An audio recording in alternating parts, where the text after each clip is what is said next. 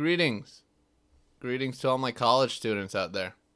I am currently amongst you. I am within your ranks as of this recording. So, just want to say howdy. Today is April 4th, 2023. It's 6:32 a.m. I have class and I'm extremely late for it, but this podcast means a lot to me. So, this takes priority. And so does this banging cup of coffee. Um, how can I provide value today is what's in my mind. And I brought up college, so let's uh I know how. And it's just something I'm to do. And I'm to start sort of labeling myself in hmm in a very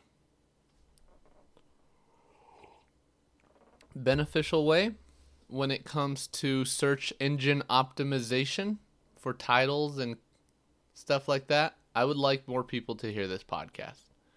I am going to to proclaim that today. And I think titles are very important is is what I'm finding. And so, I think I'm going to utilize while it's still accessible to me because I believe I'm going to drop out of college after this semester. Uh, I'm going to u- utilize the phrase as a college student. So everything that I do, basically outside of class or even within the college realm. So, how I work out as a college student. how I my sleeping schedule as a college student. Utilizing that title could go a long way. Uh, I actually find myself looking for those videos on YouTube.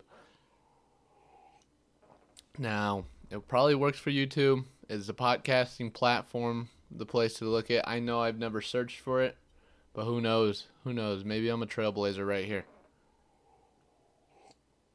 So I am utilizing um, my my situations, and it could be good or bad.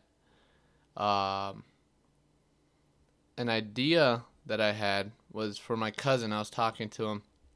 He was born blind, and now this motherfucker is a driver for Amazon. Or no, I don't know about a driver. I think he works. Anyways, he drives. He drives. I thought that was something that he he like beat blindness. I don't know his journey. I am still uh conversating to him about it over Snapchat. He lives somewhere else. But um we recently reconnected real well. And I think it's quite extraordinary how he like lives his life. He used to be blind. I remember as a kid we used to like run around this motherfucker. You could barely see. And now he's living a good life, normal life. I don't know how he did it, but right there he has the ability to say, "I did this. Whatever he's doing in life, I did this as a blind person." Uh labeling yourself and utilizing it to grab people's attention, pretty cool thought. Pretty cool thought I'm having right there. And I feel anybody who is listening to this right now can apply that to either create content or you know view themselves uh, from a different perspective uh, most people don't have good self-awareness i think at least for me from my experience i know it does take uh, somebody else to say hey i see this in you you're this this and this this is what you've done and um, it was one of the main reasons I created the podcast and my website.